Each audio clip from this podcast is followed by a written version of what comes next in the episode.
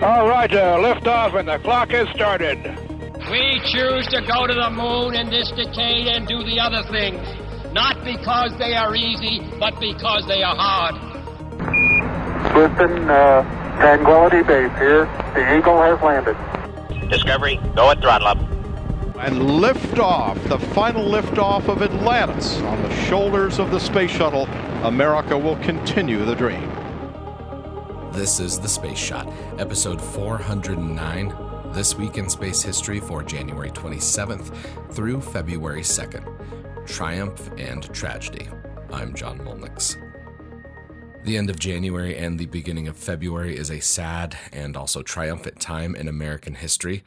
This is the time of year when we celebrate the triumphs of Explorer 1 and Apollo 14 while remembering those who we have lost in the exploration of space.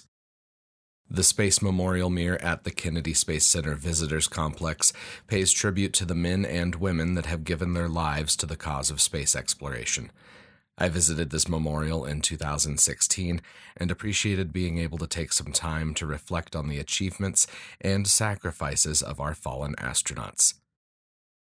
A commercial astronaut was added to the wall earlier this week. Michael T. Alsbury, one of the pilots of Spaceship Two, was memorialized on Saturday, January 25th, 2020. I'm linking to an article in the show notes that details this event. Also, before we get started, um, I'm going to be sharing some videos in the show notes related to Columbia and Challenger. I won't be sharing videos of the disasters themselves out of respect for the families of the astronauts. Instead, let's choose to remember the crews with the heartfelt messages from President Reagan and Bush. Today is the 53rd anniversary of the Apollo 1 fire. On January 27, 1967, Gus Grissom, Roger Chaffee, and Ed White lost their lives in a fire during a routine training exercise.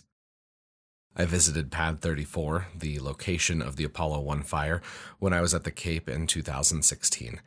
It was a humbling experience to walk those hallowed grounds. I'll be linking to some articles in the show notes on the Apollo 1 fire anniversary. Take some time to read them this week and reflect on the legacy of Apollo as we're nearing the 50th anniversary of Apollo 14.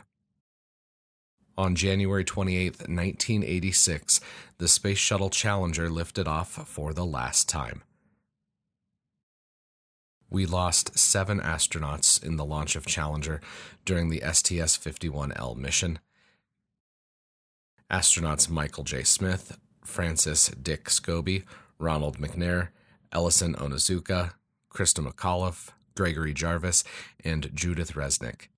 Take a moment to remember them today. Now, for some happier history, on January 29, 1998, the International Space Station Intergovernmental Agreement was signed by 15 governments Canada, Japan, Russia, the United States, as well as European Space Agency member state governments, signed an agreement to establish a quote, long term international cooperative framework among the partners on the basis of genuine partnership for the detailed design, development, operation, and utilization of a permanently inhabited civil international space station for peaceful purposes in accordance with international law. This civil international space station will enhance the scientific, technological, and commercial use of outer space. This agreement specifically defines the Civil International Space Station program and the nature of this partnership, including the respective rights and obligations of the partners in this cooperation. This agreement further provides for mechanisms and arrangements designed to ensure its object is fulfilled. That was Article 1 of the agreement. Over 20 years later, the International Space Station is now a fully functioning international laboratory that has had a permanent human presence in space since Expedition 1 launched all the way back in the year 2000. Sadly, I think the International Space Station has suffered from a lack of public attention, much like happened with the shuttle, I suppose this could be considered part of the success of the ISS. It's been an outpost that's been in continuous operation for nearly two decades with only minor issues. On January 31, 1958, the United States launched its first satellite into orbit. Explorer 1 was launched on a Jupiter C rocket, a design developed by Wernher von Braun that was a direct descendant of the German V 2 rocket that had been used by the Nazis during World War II. Explorer 1 carried a cosmic ray detector that measured the radiation of the environment in orbit. The measurements made by this instrument showed a lower than expected amount of cosmic rays. According to a NASA article, quote, Van Allen theorized that the instrument may have been saturated by very strong radiation from a belt of charged particles trapped in space by Earth's magnetic field. The existence of these radiation belts was later confirmed by another U.S. satellite launched two months later, the existence of these radiation belts was confirmed by another U.S. satellite launched two months later, and they became known as the Van Allen belts in honor of their discoverer. Explorer 1 functioned until May 23, 1958, at which time its batteries were totally depleted, and it was no longer able to transmit data back to Earth. This 80 inch long by 6.25 inch diameter spacecraft only weighed about 30 pounds, significantly lighter than Sputnik's beefy 184 pounds. Explorer 1 is a significant spaceflight milestone because it was the first satellite that NASA launched into orbit instead of just into space on a suborbital trajectory. A few years ago, I took the Then and Now tour while visiting Kennedy Space Center, and I was able to walk out to the pad where Explorer 1 lifted off from. Standing on that exact spot where the first American satellite launched was a humbling experience. The historical significance of these early space flights is just as important as the Wright brothers' first flights.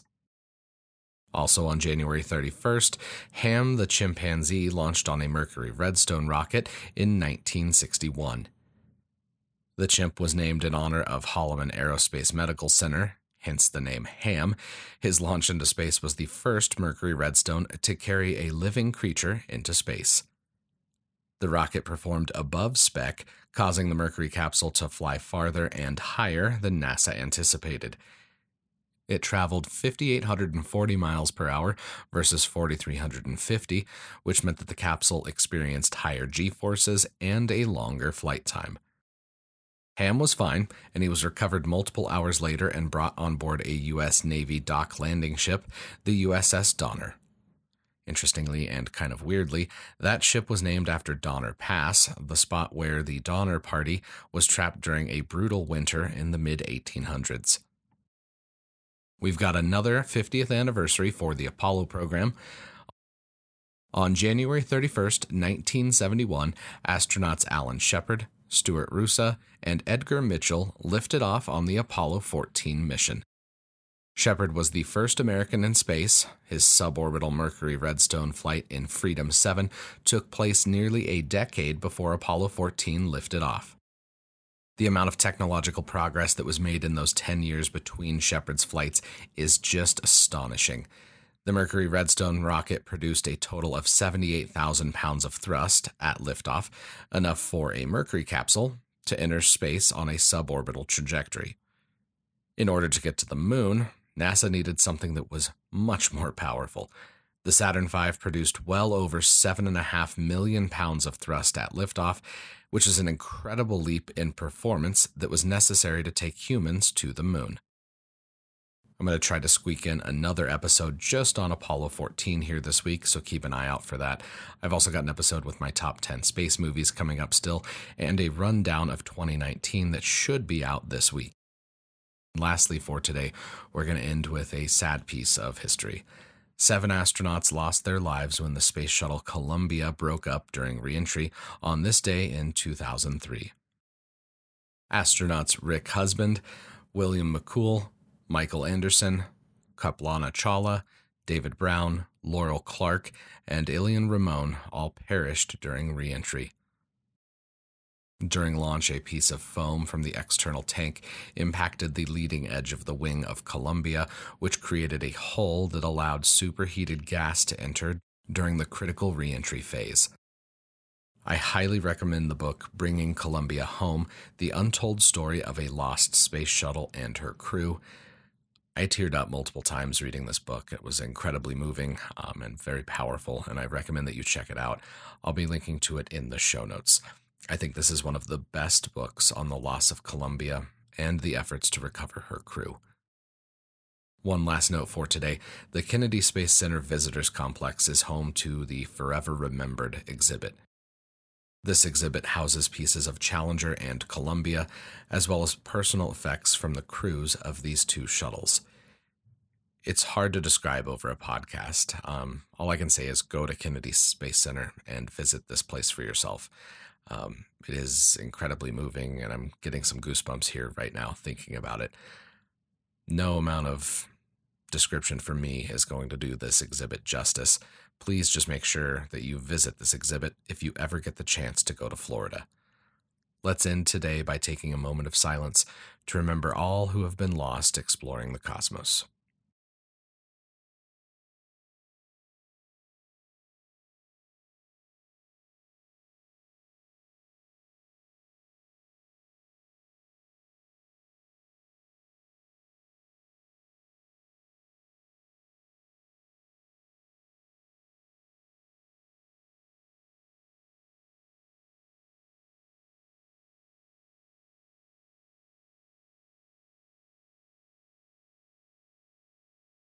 I'm John Mulnix, and I'll catch you on the flip side.